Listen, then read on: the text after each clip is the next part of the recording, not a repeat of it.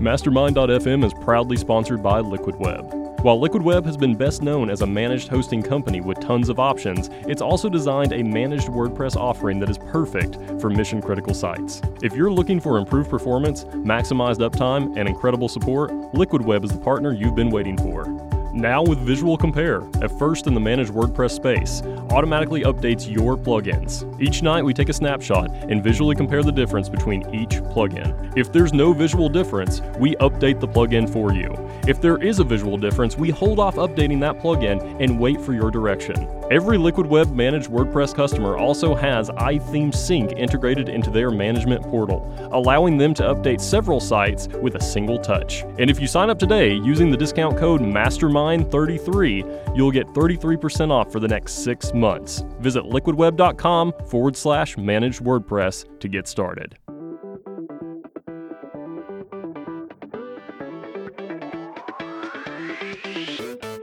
Hello everyone and welcome to Mastermind dot f m. This is another episode that's going to be focused on the money aspect of uh, our life. How do we invest? How do we make sure that we employ the money we earn through our businesses in the best possible way? And in this episode, I'll be joined by one of my favorite P two P or crowdfunding finance bloggers. And that's why I've got Lawrence Samuels from Financial Thing dot com. Welcome to the show, Lawrence. Thank you very much for having me. How are you today? I'm good, thanks. And you? Uh, every day breathing is a good day, I say. So uh, for for those who are not familiar with you and your blog and you know your journey so far, could you just give us a, a quick intro about what got you into investing and starting a blog? Uh, yeah, so I started Financial Thing. It was uh, towards the end of two thousand fourteen.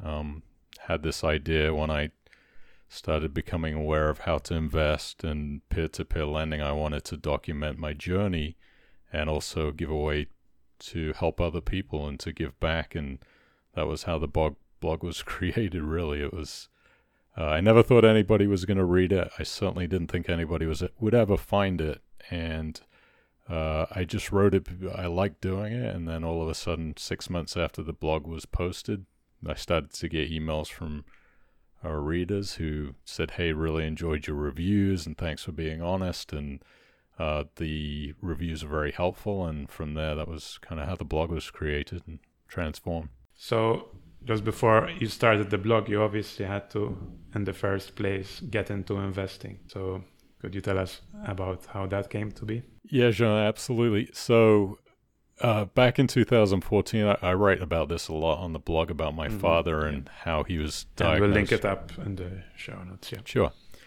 So back in two thousand fourteen, um, the end of two thousand fourteen, my father was diagnosed with terminal bladder cancer, and his request to me was that I start to understand finances and retirement investing because he knew he wasn't going to be around for uh, the foreseeable time, and he wanted me to help mm-hmm. my family and um, be able to set them up if they needed any help with finances, because he was really the person that handled that from for my mother. And right. I just always hated anything to do with finance. You know, I just found it completely boring. I had no interest. I, I thought the stock market was extremely risky and had no clue how to invest.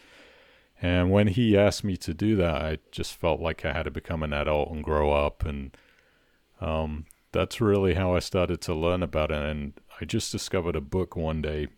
Um, I was actually looking for books on day trading, um, you know, mm-hmm. which I would, would never suggest to anybody to do. And when I was looking on Ana- Amazon, this advertisement popped up about this book by the founder of Vanguard in- Investments by John Bogle, and it was called The Little Book of Common Sense Investing.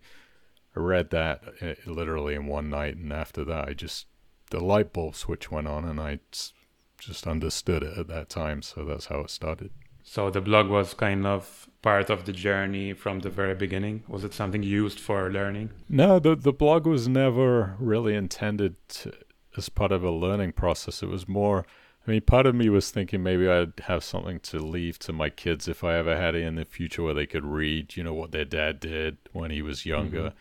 Um, and I, I really don't know aside of that why I started writing, but I just started writing about it and I couldn't even tell you what was in my head at the time. I certainly didn't think I'd ever make any money doing it or that anybody would ever read it. So, and so fast forward to till today, is the blog your actually main source of income, or is it just more of a hobby at this stage? Um, uh, yeah, the blog is a full-time job for me r- right now, and uh, thankfully my wife has been very patient uh, with it. But yeah, it's a it's a full-time income. It's definitely something that's growing every day and requires a lot of work, as you as you know, you're in the space. Uh, yeah, it never ends, uh, but it is something that I work on full time. Um, so let's let's um, dive right into P two P lending, which is uh, your specialty after all. So, like, let our listeners know what P two P P two P lending is, and you know, we'll take it from there. Yeah, absolutely, John. The uh, peer-to-peer lending is also, some people refer to it as crowdfunding, but in its most basic elements, you as an investor loan money to somebody that needs to borrow money, and there's a middleman facilitator, which is a website, we call them platforms, and they facilitate that lending process. So, for example, if you, Jean, needed to loan, you know, needed to borrow five hundred euros to buy a car, uh, you go to a platform that facilitates that, and I would come to you and say, here you go, here's the five hundred euros. And then you would make payments to the platform in the form of a monthly principal and interest payment. And then I, as a lender, would be paid an interest rate and uh, f- for doing that. So that's in its most basic form. Right. And so traditionally, this has been the domain of the major banks. So what what has led to the creation of these platforms and the bypassing of the banks altogether in this process? I think that many of these companies that have been created just really dislike big banks to start with. Um, but there, there's a couple of different reasons, John. One of them is speed. Uh, these peer-to-peer companies can underwrite loans much faster than traditional banks can, especially when it comes to things like property or real estate. If you try to go to a bank for, say, a commercial loan on a uh, say an apartment building, it, it could take you weeks or months to get that loan through, if you can even get approved. Uh, peer-to-peer lending companies can do it much faster, um, so that's one of the reasons. I think that would probably be the main reason. Also, back in two thousand eight and nine, when there was the financial crisis, there was a a dry up of the credit through the banks, so mm-hmm. these companies started to pop up because of that. I was reading on the European side, it transpires that after the crisis, there was kind of a discrepancy between people on the eastern side of Europe generally, and who wanted to borrow money but couldn't because their banks were failing and just not giving out credit, and people in the richer countries in the West who wanted to invest but couldn't find the right opportunities to invest because the banks themselves and the interest rates are still low today. So it's something ongoing. So that was, I think, one of the reasons as well why it started gaining so much traction in Europe. Yeah, absolutely. And I, I talk a lot about TINA on my website, which means there is no alternative. Lenders nowadays, mm-hmm. they're looking for places with the low interest rates to get returns on their money, and peer-to-peer lending was created to offer them better than bank savings rates with limited ar- amounts of risk and varying amounts of risk depending on the interest rates that they wanted to achieve. So that's a great point. And so, Lawrence, one of the things that I'm I'm sure our listeners are have in their mind is how much interest can one get on these platforms and how risky are these platforms compared to banks. So yeah, the, the two important questions for sure. Uh, Interest rates vary. It could be as low as two percent, two point five percent, or as high as, you know, some of the European companies, uh, twenty-five, thirty percent, um, varying degrees of risk. The risk is, is very layered in peer-to-peer lending. So, for instance, you have this general risk of the peer-to-peer companies within the sector itself. So one peer-to-peer company, A, may be considered riskier than peer-to-peer company B just because of its size and the amount of money it has mm-hmm. to operate. And then within that, that you have another layer of risk of the actual loans itself. So, um, and then risk is so subjective. I mean, if you ask a millionaire who's investing five thousand euros, how risky is it to him? He may say, well, it's, there's zero risk to me personally. Uh, yeah. But if you ask a person that's net worth is twenty thousand euros and he's investing five thousand, then his risk level goes up a lot. Um, it, risk is so difficult to really subjectively and accurately quantify. Um, it's just a difficult question to answer. Personally, you know, I see it as a medium risk uh, investment vehicle. I certainly would never recommend anybody put too much of their liquid net worth into peer-to-peer lending, but Um, you know, in investing, we have this, this kind of pyramid where at the top you have a, a kind of a small percentage of your high risk investments, and then medium investment, and then most of your money in sort of a low risk. And I would say that peer-to-peer kind of falls somewhere in between that high risk to medium risk. Right. So clearly we're not saying to people, if you had money in the bank, but you're not gaining any interest anymore, just move that to P two P lending. Clearly, that's not what we would be looking for here. Well, and, and another thing... You, not not in its entirety. Right. Well, and here's another thing to do with that, John, is if you're young, you're twenty-one years old, you have a couple of thousand dollars to your name or whatever it is, you can afford to risk that money in peer-to-peer, because if if you lose it, you have so much time to be able to recover from that. Whereas somebody who's sixty-five or seventy, who's in retirement years, they don't have that time to recover. So they may look at things completely differently. So I think it's really based on an individual, you know, what they're willing to risk like that. I guess most of our listeners will now want to check out some links and uh, hear us talk about platforms that we like. So I have a few of my favorite platforms that I can mention, but I guess we can start with you, Lawrence. What I like about your kind of situation is that you spend time in both the U S and Europe. So you have like a good vision of what's happening on either side. And if you could like mention a few platforms from each side and compare the state of fintech in general and what you see developments in the near future. Mm-hmm. Yeah, absolutely. So in the U S, peer-to-peer lending is very, very large, but it's very far behind the U K, which is very strange. It, you know, you've got companies over here like Lending Club and Prosper, which are huge companies and listed on the, the stock market. Um, but you don't really have the same type of variety as you do in Europe with the different types of uh, companies that offer the different types of loans. So here is more based on consumer lending, sort of like your Zopa and your Ratesetter equivalents in Europe. Um, if you want to invest in some of the more niche peer-to-peer lending sites in America, uh, the asset class is considered sophisticated. So a lot of the times there's these minimum investment amounts of five thousand dollars, which, you know, to some people that can put it out of reach. Uh, whereas in Europe, you have very s- much uh, smaller investment amounts. You don't have those necessarily high minimums. And, um, you know, I think as far as Europe, and they're, they're so much more progressive when it comes to peer-to-peer lending. A lot of that has to do with regulations. You know, America is highly regulated. England and Europe is, is in a bit of a different situation. So I think if the regulation changes in America, you might see, start to see some of that progression come to the U S. Mm-hmm. But, um, you know, I, I strictly really focus on, on the European side of uh, lending at the moment. I just think it's a better place to be for me personally, and as far as the returns and the different varieties and the platforms offer in Europe. So yeah, I'll, I'll be delving more into the U S uh, market in the next few months too. So to try to really uncover what's going on over in America.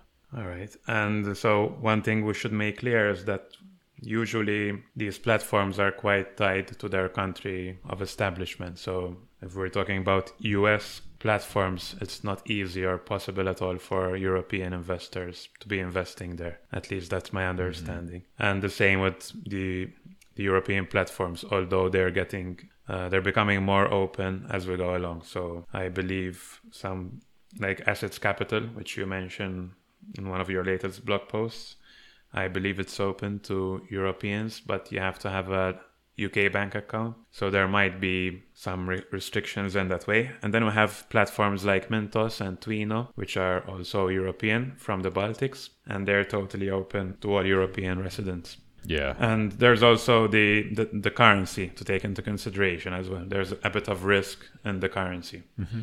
Yeah. Unfortunately, the U S government has put so many constraints on, you know, with the money laundering laws, that it's made it very difficult for the U S people to invest in uh, overseas peer-to-peer lendings. But I, I think each company is kind of different, because the ones that I've spoken to, even Assets Capital, told me that they do accept, um, as long as you can pass the security checks and the anti-money laundering, um, that actually if you're a U S investor, you can uh, invest in Assets Capital. So, but each company is different. And so, do you have any preference when with regards to the European companies for like your favorite platforms? Um, I, personally, I only invest in one current European platform. Uh, if we're talking out outside the U K, and that's Mintos. It, I, I did try Bondora for a while, but the defaults were yeah. a little concerning to me, so I discontinued doing that. But um, I think Twino is a, a fine choice too, but those two would be the ones I would look at. Yeah, I've had a great experience with Mintos as well. Mm-hmm. So that's my majority holding right now in Europe. Um, actually, that's the only platform I can invest in, being in uh, Spain. Mm-hmm. Uh, apart from, uh, actually, there are quite a few local companies as well. So there's the space here is really exciting when it comes to crowdfunding and P two P uh, stuff. And obviously, Twino is very similar to Mintos, but on a smaller scale, I'd say. Yeah, absolutely. Uh, the crazy thing, too, about these companies is that they can make these changes on any given yeah. day. They can change and all of a sudden just completely fall out of favor. So when I say I like one today, tomorrow if they make some crazy management change, I might tell you I don't like that mm-hmm. that anymore and completely withdraw. So yeah, and that's part of the risk. Mm-hmm. Like the traditional banks are very slow in making change, which can be a bad thing. But on the other hand, when we talk of these platforms, it's kind of in constant evolution, even because it's something quite new relatively. Mm-hmm. Yeah, and they're also so heavily regulated that they, they have to watch what they do very carefully, whereas the peer-to-peer companies, and, and correct me if I'm wrong, but the European companies are not regulated at all, correct? I believe they are regulated in some way, but obviously the banks are much more regulated. Oh, okay. Yeah. So here in Spain, they have like they have to uh, be regulated by, there's a specific branch of the government which regulates um, platforms like this. But obviously, what you don't have is the guarantee. So mm-hmm. if you lose your money at a bank, um, in Europe, most countries have a hundred thousand euro guarantee. So that will that will be money supposedly refunded to you. And if, if you're investing with these platforms, there is no such guarantee.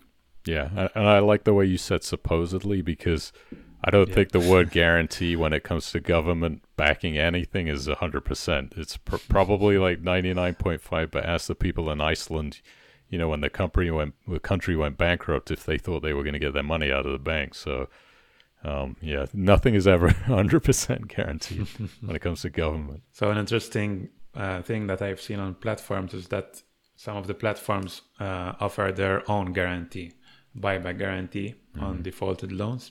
And this is what happens on Mintos. And in that case, the risk is with the actual platform becoming bankrupt itself or going out of business in general, mm-hmm. right? Yeah, I mean, it's it's such a, again, can change on any day, that can change. And while those buyback guarantees are nice, I certainly don't put a lot of heavy reliance that they'll always be there. If the company who is offering that guarantee goes out of business, that can affect the, the company that's offering the guarantee, because, you know, they're, they're interconnected in certain ways. So again, yes, it's nice, but should not be heavily relied upon as being an extra layer of safety for sure. And so one question I get when I talk about this to people is, who are we actually lending to? Mm-hmm. Is it the platform? Is it the company in each country where the individuals go to get a loan from? Or is it directly to the end individual themselves? Yes, that's a great question, John. The It really depends company to company. And sometimes it's not very apparent at all exactly who you're lending to. On the surface, it would seem like you're lending directly to the borrowers, but if you start reading through the fine print in the terms and conditions, you'll find that some of the websites, um, you're actually lending to the company website itself, and then they're facilitating the loans. Problem with that, if the company goes out of business, then you have a really good chance that your money is going to be lost. Um, as far as what's happening with the regulation, especially in the U K with the F C A, their requirement is changing with the way that that's set up. So a lot of these companies are having to alter their terms and conditions, but the, there's still a few companies like, for instance, um, Bond Mason, who you're actually loaning the money within that company rather than having direct agreements with the uh, borrowers themselves. So you just have to really be aware. And, and I try to list that on the website where I can, where it's um, apparent, mm-hmm. you know, who you're lending to in my reviews. So. Yeah, the part where I sometimes get confused is whether we're actually lending, not not to the platform, but to the loan originator, yes. rather than the the borrower. Mm-hmm. What, what's your experience? Having reviewed many platforms, is it typically that we're lending to the loan originate, originator rather than the borrower, or vice versa? Uh, again, it's just, you know, I, I don't think any one platform is the same. Sometimes they're third-party trusts. Sometimes they're direct to the borrowers. And, you know, for the most part, I try to stay to the companies that are, you know, have where you have agreements directly with the borrowers themselves. But it's a very, very complicated system, the way legally these things are set up. Um, mm-hmm. At the end of the day, what you, you hope for is that the company doesn't go out of business. You don't ever have to yeah. worry about that, because that's that's a big problem. So month to month, how do you make sure that the company is still doing fine and not at risk of going out of business? Pick up pick up the phone and make sure they still answer the the phone. Uh, that's a good practical one. Uh, I, I'm lucky as I have a very good relationship with many of the the people running these companies, so I, I do have contact with them, and uh, but the, a lot of it is just blind faith. I mean, that they're handling your money in the appropriate manner and that they're doing the right thing. I mean, one of the company C E Os that I interviewed recently expressed to me how he felt this huge moral obligation, you know, to do the right thing with regards to people's money, because it was a big responsibility for him. So that's all you can hope for, is that the people running these companies understand that. And, you know, a lot of these company directors have their own money invested inside of these companies, so they don't want them to go out of business. You just hope that they're being run correctly and that everything will be all right in the end. Inevitably, something's going to happen one day. One of these companies is going to go out of business. It's just going to happen. I mean, it's happened a couple of times in the past. Just happened, yeah. Yeah. So uh, that's part of the risk, you know. You don't get returns for no risk nowadays. If you want to do that, you just got to put your money in the bank. And speaking of morality, I've read some criticism against P two P lending that was directed against the platforms, mainly for being a bit murky in terms of the, uh, the spread they were making between what they're offering to the borrower and the return that they're offering to the investor. And this was especially in relating to uh, loans like payday loans. Mm-hmm. Where typically the interest rate would be super high, while the investor is still getting a relatively low return. Mm-hmm. Plus, they, they, the investor might not always know that it's a payday loan in the background. Yeah, that's a great, that's a great point. It's could be extremely murky. It's just about what you're willing to accept as a investor, whether what you morally feel is okay, and having to do research behind that. But nothing is. Well, I won't say nothing. A lot of these companies are very uh, opaque, not transparent with their business practices. Some of them are very transparent, will answer very honestly about things like that. But at the end of the day, as a lender, you, you vote with your wallet. If you think it's something that's not good for you, and you just don't invest, it's re- really simple. And uh, so could we mention any resources at all, apart from your blog, obviously, where one can start to learn about the platforms in general and how things work? Yeah, absolutely. Do you have anything in mind? uh, sp- yeah, I mean, of course, of course, come to my blog. You'll see what I write about. There's a couple of good people and companies out there that are writing about peer-to-peer, but it's a very small space still, so there there isn't a huge amount there of resources. There are no, no real books, for example. I, I've not seen anything. I mean, the best reading that I've found is some of the lending guides that the peer-to-peer companies themselves offer. Um, there's a couple of, like, wise clerk dot com offers. Uh, he kind of does the same thing I do, offers some reviews about his experiences lending, uh, European-based, I believe. And then Fourth Way is another company that does uh, reviews on companies, but the companies pay them to do the reviews. So um, uh, as far as I know, it's completely unbiased. Personally, I don't hmm. think that, that sites like Trustpilot are a good way of getting an indication whether a platform or a company is a good to invest through, because nowadays you can pay people out overseas, you know, five pennies to write a review for your company, and you just don't know what which yeah. of those reviews are real. But I would say Wise Clerk and Fourth Way are another good place to start. By the way, earlier we were talking about, before the show started, me and Lawrence were talking about the blogs and how we monetize our blogs. So one of the ideas that came to mind is webinars, and it's something that's really, really growing in certain industries. And I think it would be a great opportunity for you to run webinars specifically on this topic, because there's so little information. And the information that there is is not always evident where, whether it's trustworthy or not. Mm-hmm. So I think having a webinar where you can people have uh, actually build a relationship with you and see that, you know, you're real, you're genuine. I think that might be a good opportunity for you there. Oh, okay. What um, what when you say a webinar, what what companies do you do something like that through, or do you suggest? Well, basically, what I had in mind was like you running a webinar yourself. So you, obviously, there's software that you can use, but you'd basically be marketing towards your email list and people who are visiting your site, and, you know, just have this webinar. They can either pay to attend the webinar or have it free to attend, and then, you know, you'll be mentioning these platforms and you'd get the affiliate commission of uh, their eventual sign up. All right. What is the software that you use personally to do something like that? Is that uh, like a Google Hangout, or what do you use? No, there are specific uh, software. Uh, there's GoToMeeting, which uh, people use. I haven't actually run webinars myself. I have attended a few, mm-hmm. uh, and I'm actually reading into this right now. So it's something I might do in the future, but I haven't done it myself. But I do know some people who are making really good money with webinars. Yeah, oh, that's a great suggestion. I have this terrible fear, though, John, I have to tell you about. When my wife says to me that she wants to have a, a party here at the house, I have the biggest fear that people won't show up. Uh, it, it just creates so much anxiety. So if I do a webinar and, and nobody shows up, you'll have to be the person that comes to the webinar. Be You yeah. might be the only person. I'll be the first one. That's good. I have your word, right? No, but it's actually a good way to try things out, you know, because traditionally you'd have to rent out a space, pay a bunch of money up front for catering and whatever, you know. Mm-hmm. And if nothing shows up, that's a real waste of money, eh? Yeah. A- apart from time. So mm-hmm. a webinar is quite low risk. Yeah, that'd be a waste of the tapas, right? No, it's a great idea. For sure.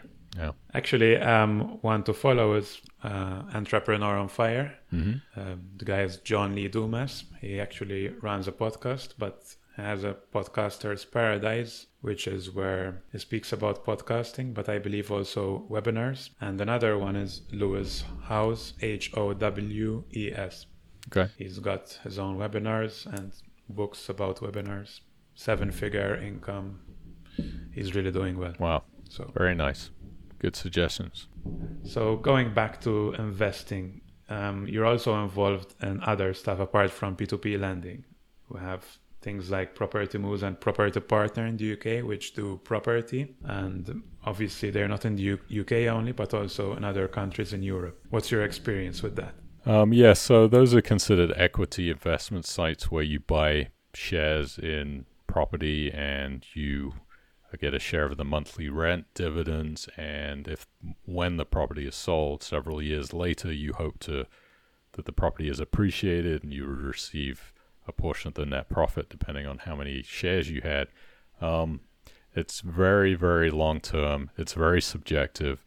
I think it's, it's could be considered a little bit higher risk in some cases because you just don't know what the performance is going to be of the properties. Um, I've had some properties that have performed really poorly with regards to rents, um, because that, that really depends on how the properties are managed. If they're not managed correctly and they're mm-hmm. vacant, you don't get any rent, then you get zero returns. You know, so I think watch this space is going to be the answer, because once the property is sold in a couple, three, four, five years down the road, then I'll be able to really tell whether those investments were good, were good or not. I mean, historically, the U K property market has been very stable and is usually appreciated, very much different to the U S market. Like here, here in two thousand eight and nine in the U S, when the property market crashed, some places went down fifty percent. In the U K, their idea of a property crash is going down ten, maybe fifteen percent. So it tends to be very stable. So in that respect, looks like a good long-term proposition. But, you know, these companies are still very new, so it's hard to tell what it's going to be like long-term. Mm-hmm. Um, so just to offer a few tips on investing in Spain, we're seeing a lot of activity in this space just because, like in the U S, there was a big property crash of fifty percent or more uh, in the property market just a few years back. And that was obviously everybody knows about the Spanish crisis. Um, but nowadays in the big cities like Madrid, Barcelona, Valencia, uh, the property market is really heating up super quickly with regards to rent and purchases, and the time spans are actually much shorter than what we're seeing in the U K. So I'm seeing a lot of properties being purchased, refurbished, and sold within a space of eight months. So that's a very good thing for investors if they want to try out uh, investing in property. Yeah, there are, there are actually some of the sites too, Property Moose. And uh, I think Property Moose in particular is now starting to do some, uh, they call Loans. it, yeah, yeah, some flip type deals that are shorter in, in time. So, uh, mm-hmm. you know, I mean, I don't have too much experience. I, well, saying that, I've invested through those types of loans and, uh, you know, through the through other peer-to-peer lending companies. But as far as doing actual equity on flip or investment flips like that, I don't have much experience in. So there's always a higher element of risk uh, when it comes to that. And Property Moves also introduced their own loan platform as well recently. Mm-hmm. Yep. What I what I liked in one platform in particular in, in Spain is that they don't create, they're not actually a platform, they're the promoters themselves. So they now don't create a company for each property, mm-hmm. but you're you're making like a joint venture with them for each particular property. Mm-hmm. And so that uh, kind of saves the expense and management fees of the company itself. Mm-hmm. Plus, they're investing at least sixty-five percent of the total investment. So they've got a lot of skin in the game. Mm. Okay, what's the name of that so company? It's called Prevalor, Prevalor dot com. I am. I have a post coming out shortly about these three platforms that are big in Spain. They're Housers, Prevalor, and Investler. Oh, okay. And they're all open, I believe, to European-wide investment. Okay. It's very interesting. It's hard to keep up. I mean, there's so many different platforms, and new ones are coming out every yeah. week. So uh, sometimes people tell me about ones that I had no idea existed. it's it's crazy. Yeah, it's like even keeping up with the Spanish ones is difficult. Mm-hmm. So you've got plenty of stuff to write about for sure. How has your experience been with the Spanish companies itself investing? Yeah, so comparing them to the U K ones, the platforms themselves are way behind in terms of the way the efficiency thing that things are run with, you know, the, their own blog, the way they communicate, the design of the blog, it's, of the website itself. So from that respect, it's lacking. Mm-hmm. But on the other hand, the market itself is driving things on its own, basically, at the moment. So we're seeing a lot of activity, you know, things are moving really quickly in terms of property. So I think it's just a question of time until the platforms catch up with the U K platforms. But it also depends on the market. I think the biggest thing they've got going for them right now is the strength of the market rather than they being very good as a platform. Uh, do you worry about the...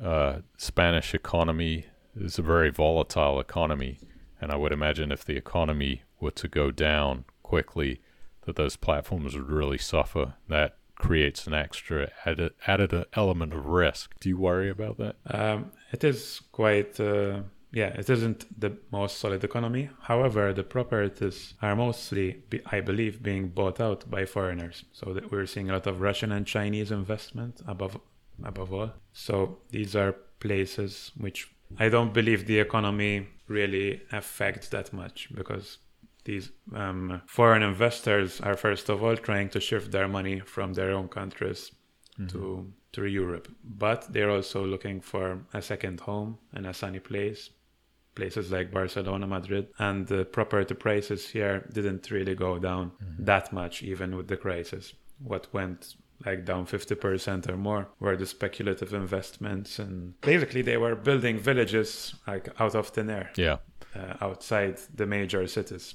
Mm-hmm. And uh, so those were the ones which suffered the most. So I'll tell you one thing, you know, that I would really pay attention to that I've seen happen in the U S, which is very concerning, is two years ago, the foreign investment inside real estate was huge. Uh, and then Brexit happened quickly. And then the Brazilian currency devalued. And what happened was, uh, say, for instance, in Florida, you know, there was thousands and thousands of homes being sold to Brazilians and English people. Of course, when the currency, you know, corrected, the property market here in Florida really, really suffered, and the sales of vacation homes absolutely plummeted.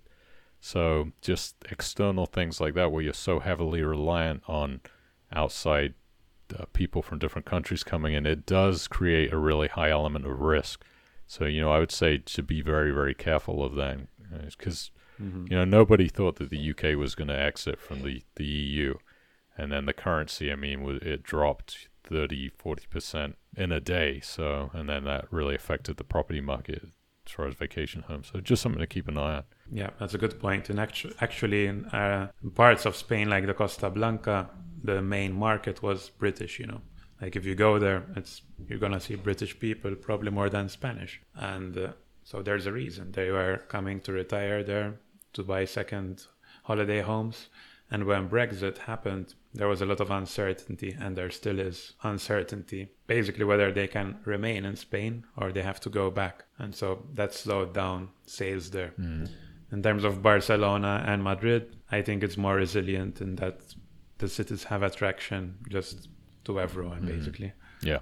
And so you kind of have to consider a lot, a lot of things. And that's a good point, actually, that you make. And I'm probably missing a hundred more factors that com- may come into play in the future. So that's okay. As long as you keep a wary eye out on what's going on.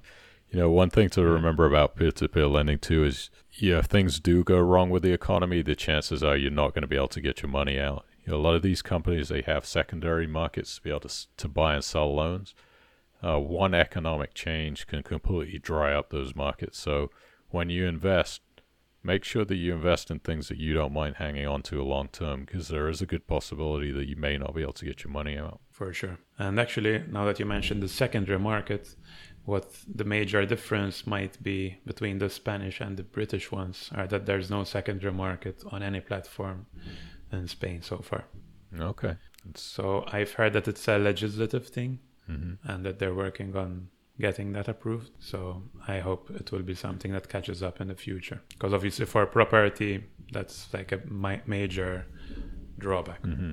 Yeah, it's part of the regulatory system in the U K that the companies who want to be fully regulated have to offer a, a secondary market, so which is a huge plus. Mm-hmm. I, I would be very scared to get into a company that did not have a way to exit if I needed to exit for some reason. So. And so you also talk about investing for retirement on your blog. Could you tell us a bit more about your thoughts on how people should structure things for their retirement, and whether it applies to everyone or just certain age groups? Mm-hmm. Um, well, my, my general theory on re- re- investing for retirement really applies to every single person. It's um, I, I, financial advisors hate me because I s- say there's no need for a financial advisor. Um, small fees that financial advisors charge, and um, the investments that they tend to put people into are sort of fee heavy, and that really drags on returns. So my basic theory is invest in index tracker funds. They're very low cost. Um, they they track the market. When the market's doing well, they do well. When the market's bad, the tracker funds do poorly, which is exactly the same as the funds that financial advisors put people into.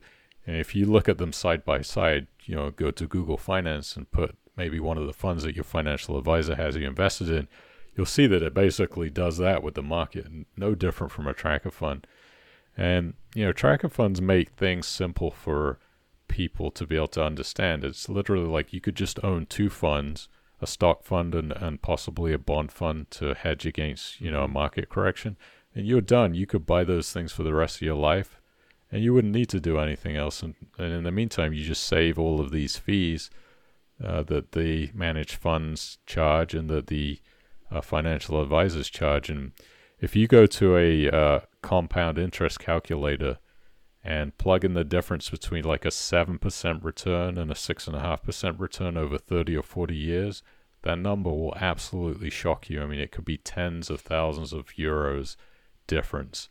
Or, you know, if you're investing yeah. a two or three, four hundred thousand euros, those fees mount up to massive amounts. So that's my basic theory on investing, and that's what I learned from reading uh, the book that I discovered a couple of years ago when I didn't understand. You know, I used to use financial advisors. I had one person I used for, I think, eight years, and I just gave him my money, and I didn't understand what he invested me into.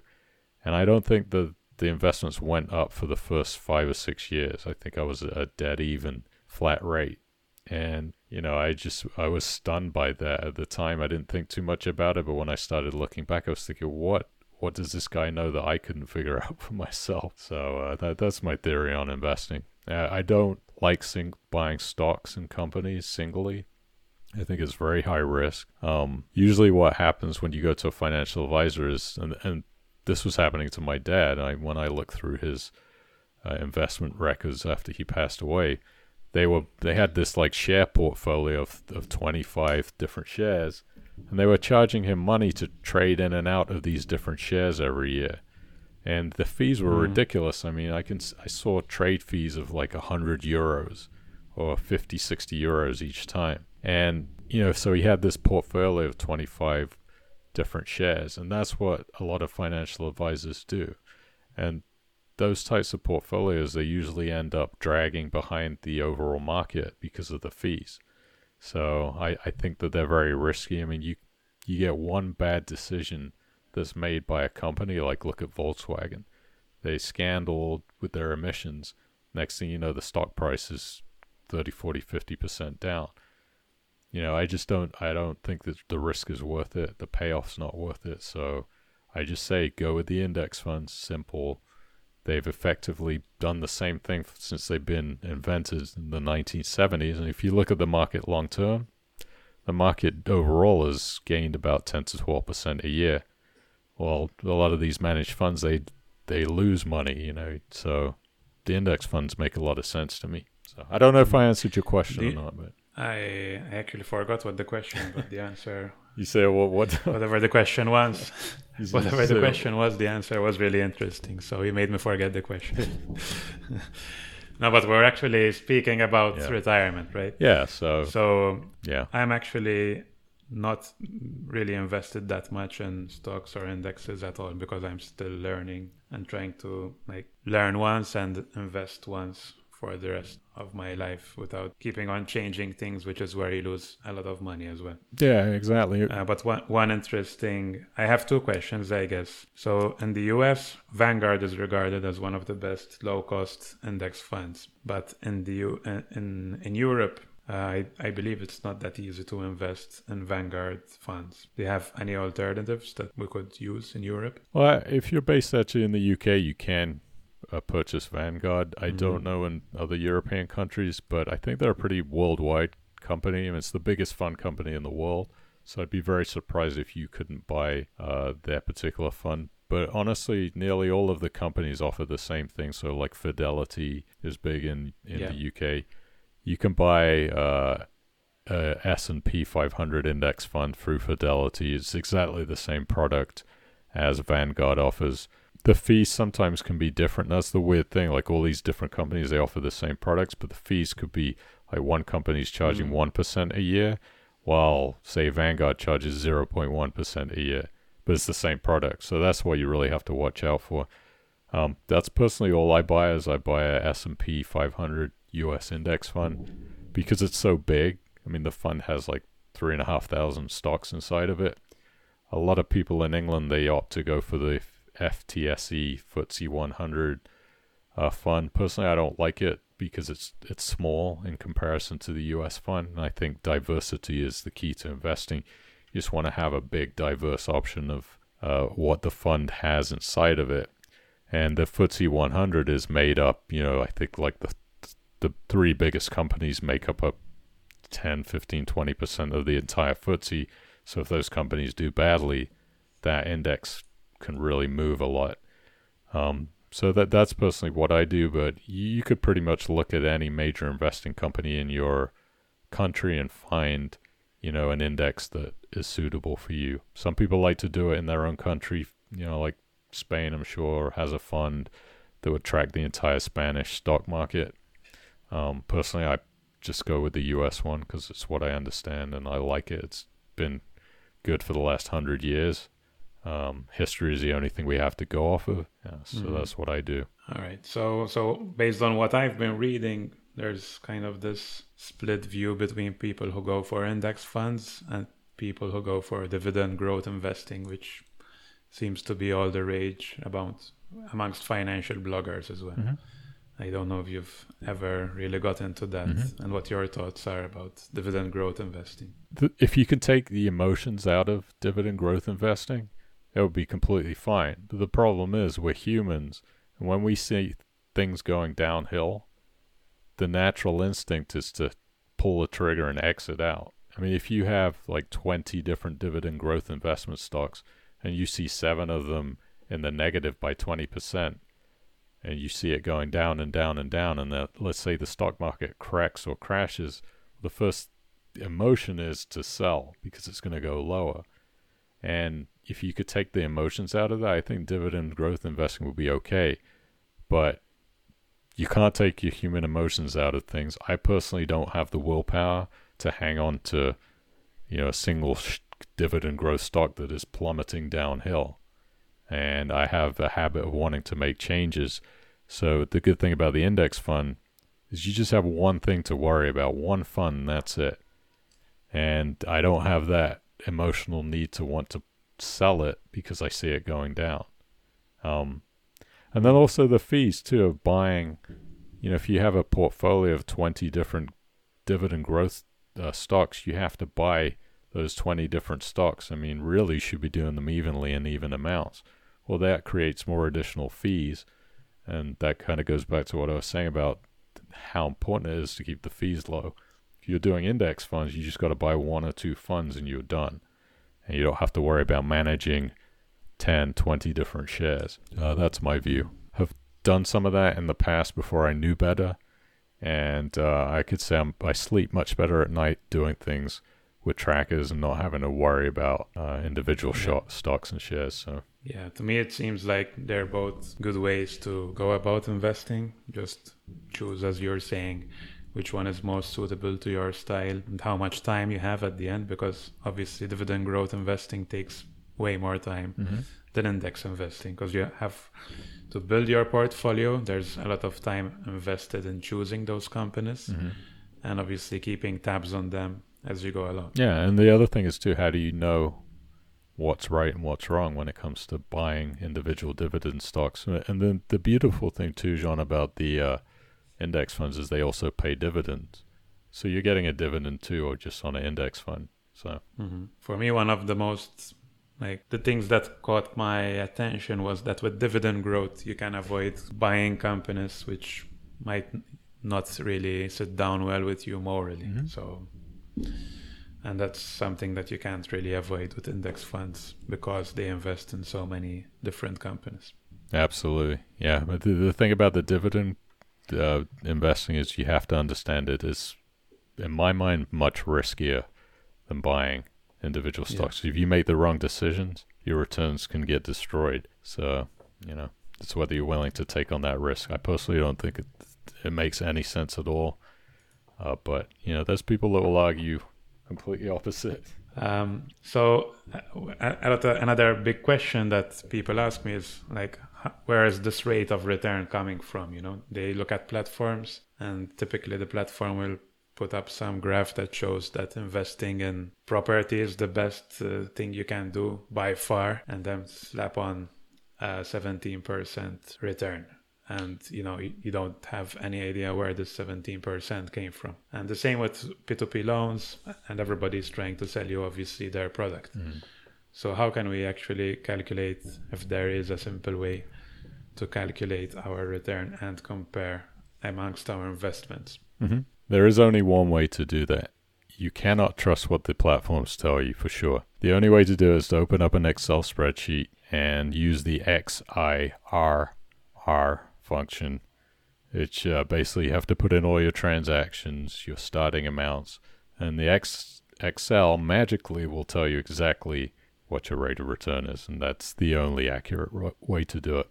So, simple answer to your question. And what does that stand for, the X I R R? Oh, I know you're going to ask me that. I have no idea. I have no idea. It's X I R R. I always check and forget myself. Yeah.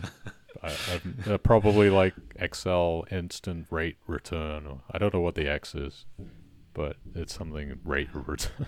I actually asked the guys at Twino last time. Did they? Did anybody know? Does anybody really know? We we could Google it, I guess. Annualized internal rate of return. Okay. According to what Twino told me last time. I wonder what the X, uh, what yeah. the X stands for. Let me. It just says the annualized, I guess. It just says X I R R. I don't know what it stands for. Because then there's the risk-adjusted rate of return, which is something else, I believe. Yeah, that, that's the only thing I use is the X I R R, and yeah. it's a little bit time-consuming. Basically, you can download your statement from the peer-to-peer company and then plug it into Excel. And right. the, the best thing to do is just go on YouTube and watch a tutorial how to do it. And so basically, we have to first invest and then see how we're doing, like, say, in a year's time. Mm-hmm. Yeah. There's no way to calculate in advance. No, there really isn't, because it's going to... There's so many different factors that change your rate of return. For instance, if you put a thousand euros into a peer-to-peer lending company and you have it sat in the mm-hmm. account for ten days yeah. before you loan half of it, and then the rest of it sat there another thirty days, that's going to affect your rate of return over the year. So... No, that's a thing called cash drag. That's a problem with peer-to-peer mm. lending, but the, everybody's X I R R will be different. And to finish off, I, one of the most popular posts on your blog, I believe, is the two thousand seventeen peer-to-peer lending guide, where you talk about the state of things and, you know, what's happening in the industry. Is there something that jumps out of that article which we haven't really touched upon today, which we can share with our audience? Um. I, I kind of, well, there's a couple of things that I, I, I wrote an article as a lending guides kind of for beginners, you know, or people that want to look at their portfolios. I think what you're mm-hmm. talking to, were you talking about the, uh, like the review of what happened in two thousand sixteen? Because I got a couple of different was articles. It? Yeah. Um, I mean, th- it was just really some of the platforms made some changes that uh, affected the way that things operated. Um, there wasn't anything major. I mean, one of the companies shut down. Um, the introduction of the I S A upcoming, which has been really popular for two thousand seventeen. Just a lot of details about different platforms and what they were doing, and, you know, how, uh, the Brexit, mm-hmm. the interest rates really fell. I think that was one of the major things about two thousand sixteen, is if you're investing in two thousand fifteen, you saw the interest rates the lenders were making were a lot higher. Uh, for instance, on a company like Ratesetter, where people were seeing seven plus percent, was dropping now to four and a half percent for a five-year term. So it's a pretty big dip in the interest rates. So that was one of the main things that really stood out for two thousand sixteen. Yeah. So the post is two thousand seventeen peer-to-peer lending guide. Mm-hmm. And yeah, you were talking about what happened in two thousand sixteen, and we're going to link this up in the show notes. I think it's, uh, you actually put the question here. Uh, Lawrence, where do I begin? Is what people ask you, I mm-hmm. guess, when uh, they first hear about the topic. And you rightly say that the perfect peer-to-peer company doesn't exist. And then the things that you should be looking at, and some of the things that we mentioned already, but there are others, like the kind of directors that they have on board. Who are they? What's their experience? The type of products that they have, how risky they are, and uh, so on and so forth. It's a really good read, and of, obviously we don't have time to go into every single thing, so I really suggest that people, you know, have a look at at your site and this article in particular if they're just starting out. Yeah, definitely. Absolutely. Very important. Uh, well, thanks a lot for sharing your experience. Is there anything else that we missed and you'd like to share with our audience? Um, no, I think we uh, pretty much covered everything. I would say, yeah, there's there's a place for peer-to-peer lending in most people's portfolios. Um, It's a very misunderstood business. You go and ask a financial advisor about it, they're going to tell you to run. Don't walk away from it. Run away from it. That's the standard sort of answer. But I think that I think it's a very progressive and young industry that's still growing. I think it has legs. And I think it's something that everybody should really take a serious look at, especially because the savings interest rates are so low and there just isn't that many investing alternatives. And yeah, I mean, please check out my website, Financial Thing dot com, where I review the sites that I invest or have invested my own money in, and they're unbiased, comprehensive reviews. We also have a podcast uh, where I interview the people, like the C E Os that are running the company, so you can get to know who you're sending your money to, which is, I think, is essentially important. So that's about it, and I appreciate your time, and thank you for giving me the opportunity to come on your podcast, John. And I love the beard, by the way. Awesome. I'm trying to get there myself, but you're you're a beard master. You know? Well, it's quite a new thing, so been learning a, a few things about that myself. it, looks, it looks good on you. Uh, thanks. Thanks, Lawrence, for being with us. You're welcome. Thanks again to Lawrence for this excellent advice that has given us. I really appreciate him stopping by and sharing his advice about the P two P space in general and his thoughts about investing. Lawrence has a wealth of experience, and I highly suggest you visit his blog, Financial Thing dot com. Um, if you have any questions, as usual, please feel free to contact us on podcast at Mastermind dot f m. And if you love this podcast, we highly appreciate you leaving a five-star review on iTunes. And if you love the podcast, just go ahead and share it with your friends. Tell them all about it. If they're in the WordPress space or if they just love business in general, tell them about this podcast, put the word out, and that's it. We'll see you on the next episode. Thanks, guys.